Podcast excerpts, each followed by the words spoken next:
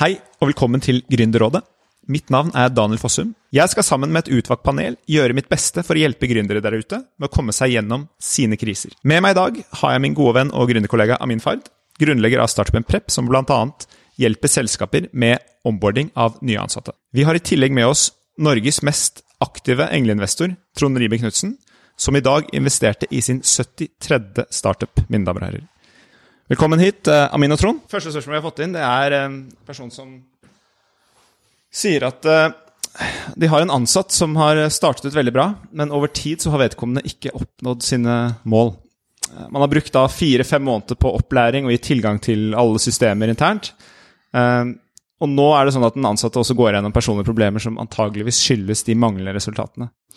Spørsmålet er hvordan går man frem for å rette opp dette, eventuelt gir man da slipp på den ansatte. Eh, de har da lagt inn mye tid og ressurser og, og liker personen godt. Eh, men de har da samtidig en bedrift som må vokse, eh, som da er førsteprioritet. Amin, hva, er dine tanker rundt det her? Ja, altså, uff. Det, det her er jo liksom sånn derre når, Det er på en måte når du ikke kan være iskald lenger og bare gjøre som bedriften ber deg om. Føl, det dette, er, dette, er, en jævlig situasjon. Uh, og det her på en måte møter jo den, den, den nordiske modellen, ikke sant, hvor man, hvor man, skal egentlig ta vare på alle, uavhengig av hvilken situasjon de er i. Og hvis du fjerner på en måte personlige problemer, altså hva hvis du, hva hvis du endrer det til fått et barn? Så hva hvis du bare flytter bare, bare, Ok, det er en person som har fått et barn, ikke sant, og nå fungerer ikke personen. Og du kommer jo i en sånn kjempevond situasjon. Og der tror jeg, eh, i hvert fall i en startup som lever og dør, egentlig. fordi liksom, Det høres kanskje for noen som ikke kjenner startup så godt ut, vi må vokse. Det høres så ego ut. Det høres sånn vi må vokse, vi bryr oss ikke om denne personen. Men vi må overleve, kunne man også endret det til, da. Og det er litt som å være i en krig, da. Det er en skadet soldat. Skal jeg bære denne her på ryggen og kanskje dø selv, eller, eller, skal, jeg, eller skal, jeg, bare etterlate denne personen?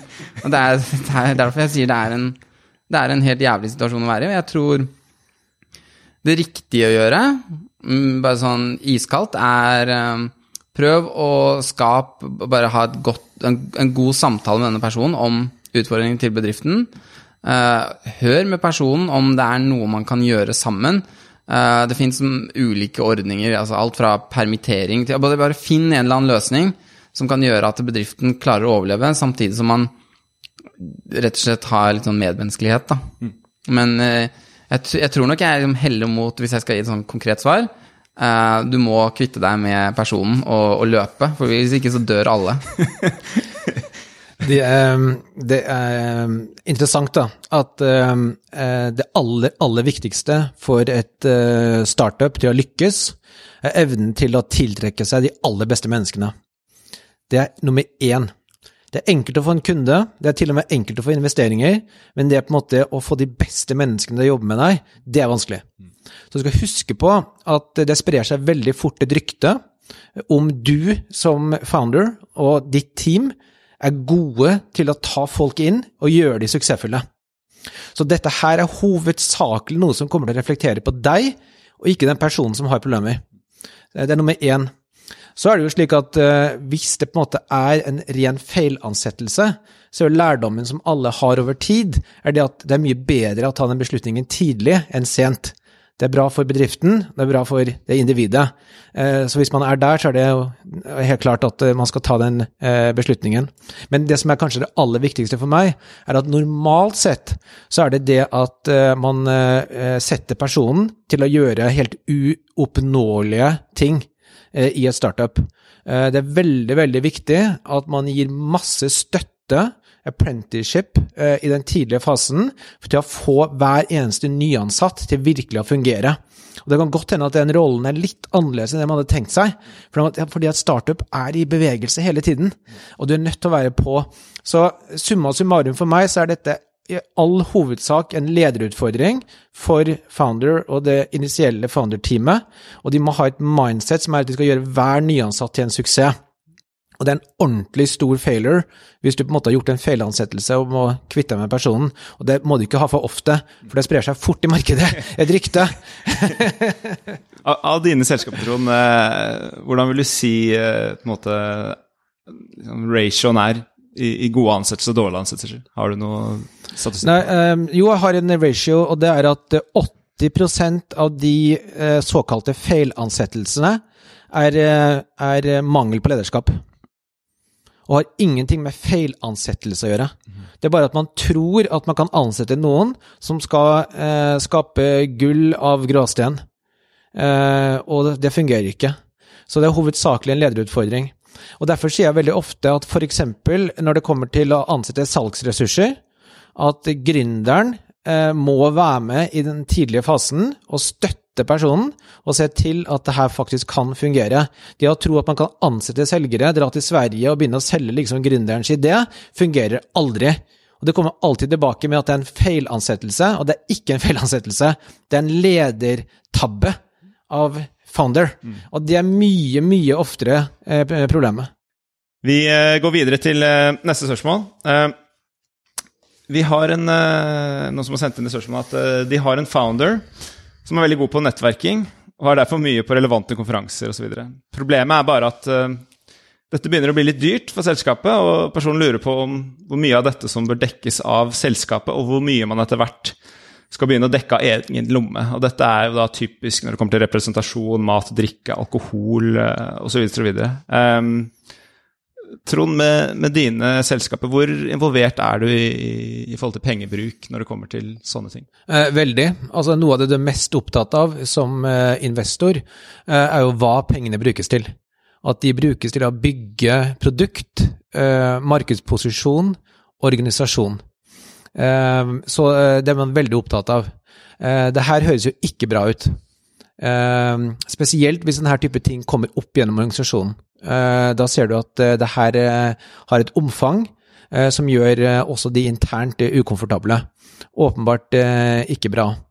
Det er jo slik at nesten alle de startupene jeg er involvert i, har for lite lederskap. Overraskende lite synlig lederskap. Og når du har en situasjon hvor founder da bruker mer tid rundt omkring enn på, en måte på kunder og team, så vet du at noe er i ferd med å gå helt galt. Eh, så denne type indikasjon eh, tar vi veldig alvorlig. Amin, eh, vi møtes jo på en del konferanser her og der. Hva, hva er ditt kriterium for å måte, dra på en konferanse? Har du noen ja. spilleregler der? Altså, jeg tenker sånn altså hvis, hvis, noen føler dette på kroppen, uh, at dette er en utfordring, så, så, må man jo nesten stille seg igjen sånn spørsmål hvordan er kommunikasjonen i bedriften? Har man på en måte noen mål for hva man skal oppnå med å dra på sånne ting? Altså, eh, jeg får faktisk beskjed fra mitt team. Det er sånn Amin, du, du må komme deg ut. Hver gang du leverer noe, så er det fordi du har vært ute og møtt folk. Så for å nyansere det bildet til, til Trond, selv om man, man, må rett og slett være ute i markedet, man må snakke med, med, mennesker og få feedback. Det å sitte på kontoret hele dagen, det er nok ikke det, det, er, det er flere som brenner seg der, enn at de Eh, spesielt i Norge, altså for å ta et eksempel. I Singapore er det veldig vanlig eh, når jeg var der, og liksom ble invitert på middager og inviterte ut på middager. Og det var sånn du fikk et godt, og, godt forhold til partner. Og det, du trenger den følelsesmessige eh, tilknytningen når du ikke har noe annet enn på en måte bare tro på din egen idé. Eh, du, Daniel, er jo et sånn godt eksempel på altså, Mingle kunne ikke eksistert uten at du hadde vært overalt hele tiden og, og bare følt på responsen på produktet. Eh, når det er sagt, så Dersom, det er, altså dersom man ikke har noe mål og mening, dersom ikke man har sånn Så mye leads fikk vi ut av det, disse investorene møtte vi, dette her er liksom håndfast hva vi fikk ut av det. altså Nesten som man har sånn Vi har jo OKR, så da kan man si at en del av måte, målet mitt med å få dette resultatet, er at jeg må delta på disse eventene. Uh, men hvis resten av teamet tenker sånn Nei, hun CEO-en i selskapet vårt, hun, hun, er jo sånn halvveis eh, alkoholiker, og jeg vet jo at de pengene blir brukt sånn, da, da, har de jo noe helt ute. Men hvis det er um, Ja, så det er egentlig bare en sånn Man må, må se hva slags type selskap det er, og, og, hvordan det på en måte er opp mot målene, da. Hva er type reglene i forhold til når det kommer til pengebruk, i forhold til mat, drikke? Har dere noe policy på det internt? Um, mat og drikke Ja, altså jeg bare tenker sånn Du lever ikke i sus og dus. Det gjør du bare ikke. Og hvis du gjør det, så gir du feil signaler. Um, det, men, det, men det er ikke problemet dere har hatt? Nei, jeg tror liksom altså, du må, alle, må være, alle, må, alle må bare snakke om ting, og hvis det er en utfordring, så Men jeg, veldig, en sånn god tommelfingerregel, da, det er i, senest i dag sendte jeg over bankutskriftene våre til en potensiell investor. Så du må, du må i hvert fall føle det sånn i hjertet at uh, når jeg bruker penger, så kan jeg tørre å vise dette til Trond. Jeg må tørre å vise det til alle ansatte i bedriften, og, og stå for det. Og hvis du ikke tør å stå for det, ja, da må du kanskje tenke deg om. Eh, Trond, du, du sier jo at du måtte, ikke har så mange ansatte i selskapet ditt, men du har jo din makker eh, Tore. Eh, og Tore er mye på farten, mye ute og reiser, og jeg har alltid lurt liksom, hvem er det som Hvordan er på en måte spillereglene der i forhold til pengebruk? Kan liksom Tore bo på Four Seasons, eller hva, har dere noen policy der? Hva er, eller er dette noe han dekker selv? Eh, Hva er liksom eh, modellen her? Tore han er eh, selvstendig næringsdrivende, Ja. så han har masse spennende prosjekt. Ja. Og de prosjektene kommer vanligvis ut fra selskapet han jobber med. Mm. Så for øyeblikket så er han egentlig i to store prosjekt i USA. Med spennende startups, og får betalt av de. Eh, Så eh, Nei, det her eh, har Tore veldig god eh, syn på, og, og, og veldig forsiktig bruk av, av penger. Det er godt at du får klarert det. ja, ja. Nei, jeg tror vi skal konkludere med at uh, altså, han um, godeste Erling Magnus fra Playpuls og tidligere douchebag, han sa jo at de hadde en, um, en sånn modell hvor det var Du fikk poeng, da. Så hvis du på en måte dro til en konferanse, så fikk du typ, sto på scenen, så fikk du så og så mange poeng.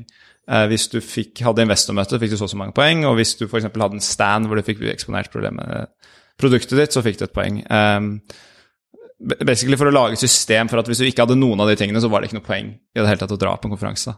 Um, så, så jeg tror liksom det er å ha en eh, ganske sånn ganske sunn policy på det, og at man eh, har en ganske sånn målrettet plan ved, ved å dra på, dra på konferanser, tror jeg er, er ganske viktig. Hvis ikke så kan det fort skli ut.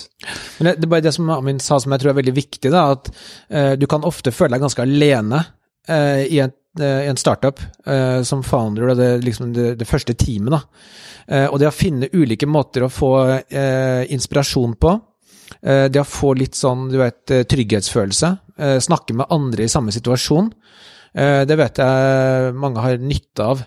Eh, Så bare vær litt mer målrettet rundt det. Jeg likte veldig godt den listen du snakket om. Eh, Selv så har jeg en sånn eh, egentlig liste også hvor jeg stort sett er med på konferanser hvis jeg har en rolle, og ikke på en måte bare skal, skal observere. Så på en måte prøve å tenke litt praktisk rundt akkurat det kan være en god idé.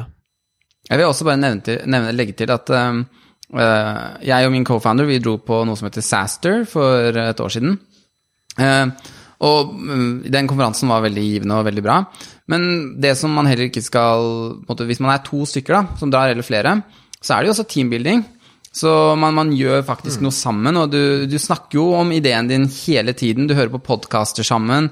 Eh, du, du, det er rett og slett veldig inspirerende å dra på sånne ting sammen. Men sant, hvis du gjør det veldig ofte, eh, og da, da blir det litt sånn, ja. Nei, helt klart. Helt klart.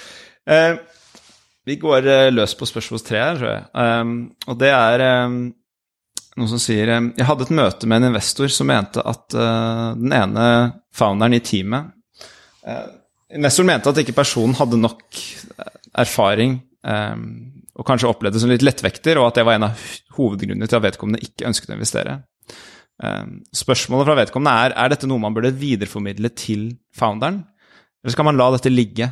Um, hva ville du gjort, Amin, hvis noen sa at din eh, co-founder ikke hadde det som trengtes, og at eh, man da sånn sett ikke har like stor tro på teamet?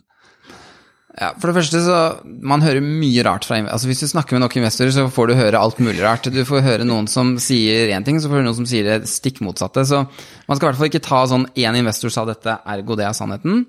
Um, og mm, personlig så mener jeg at man, man skal ikke ha så mye ego i en startup. Så dersom en investor hadde sagt at jeg ikke var riktig person for å drive selskapet, så jeg tar det ikke så tungt, det. Og jeg tenker at hvis du har en, et godt forhold med din co-founder, så burde du egentlig klare å egentlig bare overbringe den beskjeden, og så burde den co-founderen bare si seg helt enig, fordi hvis det er Ja, det er jeg. Jeg er, ikke, jeg er kanskje ikke verdens beste, men det den investoren ikke vet, er at jeg jobber mye hardere Altså, det, det fins ting som den investoren ikke vet om.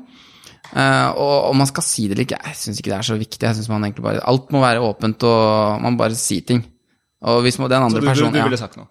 Ja, jeg ville vil bare sagt sånn Jeg vil kanskje ledd litt av det òg, fordi man er jo klar over hvor man er. Det er jo ikke sånn at jeg tror at jeg er noe jeg ikke er. Jeg, er ganske, jeg, jeg vet hvor jeg ligger i lende. Trond, Trond, jeg har vært i møte med deg noen ganger. I hvert fall sitt, til og med sitte ved siden av deg når du har hatt andre selskap som pitcher deg. Hvor, uh, har du noen gang vært såpass ærlig at du har ment at teamet ikke holder mål i forhold til dine standarder? sånn sett? Eller sier du det på en penere måte? Du har aldri, aldri, møtt et team som holder mål. så, så, derfor så er på en måte den diskusjonen her litt sånn for meg litt, litt merkelig. Fordi at uh, du møter noe som er veldig tidlig i, i støpeskjeen. Uh, og du har noe råmateriale foran deg. Uh, og de er ikke perfekte, og jeg er heller ikke perfekt. men det jeg er opptatt av, er at det er et mindset rundt det, som er at hvordan skal vi komplettere denne organisasjonen for å se til at vi blir best mulig for å lykkes i fremtiden. Og det er det mindsettet som jeg vanligvis har inn i de diskusjonene. Jeg prøver å forstå hva bringer de ulike til dette selskapet, og gitt det, hva må vi komplettere med? Uh, og da, da, da, blir på en måte diskusjonen uh, mye mer fremoverretta i forhold til på en måte å diskutere konkret på en måte, uh, hva du har foran deg. Så, så, vanligvis så har jeg ikke den diskusjonen så direkte som det du sa her, men jeg er veldig opptatt av at man er åpen rundt egne svakheter, hva man kan, hva man ikke kan, slik at man kan være åpen rundt gitt det, hva bør vi bringe inn i selskapet? Eh, og når folk da liksom bare krysser armene og sier at 'jeg har jobbet med marketing i 15 år, jeg kan alt' og sånne ting, så gjør det at du kan ikke komme videre. Så det er, på en måte å være litt ydmyk eh, begge veier eh, er viktig, så man kan bygge for fremtiden. Det er en annen situasjon, føler jeg, hvis det er personlighets... Altså mer rundt at du møter en person hvor du bare ser at du tror ikke at den personen kan liksom attrahere veldig gode mennesker til organisasjonen pga. måten personen opererer på, eller frem, fremstår på i diskusjonen, f.eks. Derfor jeg alltid møter teamene minst én time hvor vi problemløser sammen. Det er for å se hvordan de reagerer på å bli utfordret, hvordan de samarbeider med andre mennesker, hvor åpne de er, om de kan attrahere gode mennesker. Så den type ting, der kan jeg være ganske direkte. Mm. Eh, som du vet, eh, om jeg mener at, eh, at det ikke er bra nok til å på en måte bygge et sterkt team. da. Av de selskapene du har investert i på din vei til nå, hvilke founders har liksom overrasket deg mest positivt? Uh, det her er også, du trekke frem noen uh... Nei, det, det, er jo det er ganske interessant at når man blir spurt sånne spørsmål som investor, så begynner man å liksom rasjonalisere hvorfor timene på de selskapene som har gått veldig bra, er veldig bra. mm. Ikke sant? Uh, sånn at det er jo helt åpenbart at Andreas Thorsheim på Otovo har eh, imponert meg på alle mulige dimensjoner. Men jeg kjente jo Andreas fra 15 år tilbake, både fra Skipsted og Opera, og visste at han hadde noen kvaliteter i seg som eh, ville gjøre han til en veldig vellykket eh, founder. Eller Carl på Kolonial, som jeg også har kjent i, i 15 år. ikke sant? Så du, du, du, har de situasjonene hvor jeg har kjent en person over veldig lang tid, jeg hadde veldig sterk confidence. Men du har jo også andre situasjoner hvor folk jeg ikke har eh, kjent tidligere, har kommet til meg og bare har hatt den troen på at det teamet her har komplementær kompetanse, de, de kan jobbe bra sammen. Eh, dette tror jeg på. Det er f.eks. Eh, de tre på Spacemaker. Som jeg kjente ingen av de tre fra før. Men det var jo liksom en teknolog og en arkitekt og en managementkonsulent, og de hadde komplementær kompetanse og en stor idé. Og de også har vist seg å få det til å fungere på en utrolig bra måte. Eh, jeg tenker vi, vi, runder av med et siste spørsmål. Den her er ganske klassiker, eh, men jeg tenker det er interessant å diskutere bruke litt tid på. Eh, det er jo dette med gründere som plutselig ikke er i selskap lenger. Du har co-founder som sitter på 5-10-15 og, og, og, spørsmålet er på en måte Hva er deres liksom, tankerefleksjoner rundt dette med dette liksom passive eierskapet? Du har jo noen som gjerne har vært med første året, nå er vi på år tre. De har jo lagt ned tid og ressurser, og, og, og, og på mange måter så skal jo det likestilles med finansiell investering òg. Um, men jeg vet ikke hvordan, man, hvordan håndterer du det, Amin, hvis du nå har en co-founder eller en person med som sitter på eierskap som skal ut? Er, uh, har du erfaring med det? Hvordan, hvordan har du potensielt løst det? Eh, jeg har ikke erfaring med det. Eh, men jeg har Vi har jo vesting i selskapet, men etter den vestingen er over, så vil jo den personen sitte med aksjer, og jeg har, jeg, altså, tipset er jo bare å ha en god kommunikasjon rundt det, eh, og at man på en måte egentlig bare alle sammen fra dag én er liksom litt enige om at hvis du skal ut, så er det bra om du kan selge selskapene til eh, noen andre som skal være med videre. Men eh, ja, det Ja. Trond, du har sikkert litt erfaring med det her. Mm. hvor, mange, hvor mange selskaper er det du har investert i nå, egentlig? Bare sånn at vi har litt kontekst. I går var det 72, i dag er det 73. Ok. Så på 73 selskaper, det, det blir vel ganske mange fader, så jeg går ut fra at det er mange som, eh, som etter hvert forlater skuta eh, av ulike grunner. Hva, har du noe sånn best practice i forhold til å komme seg ut av de knipene, og er det, er det et problem? Eh, det er jo egentlig ikke det største problemet selskapene står overfor. Eh, det største problemet er på en måte å finne product market fit. eh, Attrahere gode mennesker og skalere og bli vellykket. Ikke, la oss ikke glemme det. Dette her er sjelden det største temaet. Eh, Men det behandles på ulike måter i ulike selskaper. Jeg vil si de som kanskje har mest profesjonell holdning til dette, de har en eh, shareholder agreement som inkluderer founders, alle ansatte. Eh, Og der vil det ofte være slik at hvis man eh, forlater selskapet eh, før en, måte, en viss tidsperiode er gått, så vil eh, personene måtte selge aksjene. Eh, Og i et par selskaper eh, som jeg har vært inne i, så har de, de ansatte, inklusive en co-founder, eh, måttet selge seg ut på veldig lave aksjeverdier. Um, Så det, Selv under det som er current absolutt valuation? langt under. Oh, ja. uh, absolutt. Og dette er jo internasjonal venture, eh, jeg vil si, eh, standard. Uh, slik at det er på en måte det jeg har sett i flere av de litt mer profesjonelt eh, oppsatte shareholder agreements. Uh, så det er klart at dette er et tema eh, internasjonalt innenfor, uh, innenfor venture, men ikke noe som jeg er spesielt, spesielt opptatt av. For at eh, det går mer på å skape suksessfulle selskaper, og sjelden er det slik at en, en passiv founder blokkerer så mye. Eh, Det har også vært et par ganger hvor f.eks. TTO-er, altså eh, Technology Transfer Organizations rundt universiteter, sitter litt for stort i selskapet litt for lenge. Og hvor vi har vært involvert i et par situasjoner hvor vi har fått de TTO-ene til å eh, selge sine aksjer til aktive eiere, på, også på veldig lave verdier, faktisk. Og det har vært eh, veldig bra for selskapene. Så det er på en måte å proaktivt påvirke litt eh, hvordan cap table ser ut. Altså tema cap table er et viktig tema når man skal ta inn internasjonal finansiering på senere runder. Eh, og da kan det å ha aktive eh, eiere som bidrar, være et viktig element i det. Jeg tror det er eh, Vi setter strek for dagens gründerråd. Eh, Tusen takk, Amin og Trond, for at dere kom her til i dag. Og så håper vi å ses igjen en annen gang. Bare hyggelig. Takk for nå. Takk, Daniel. Takk for invitasjonen.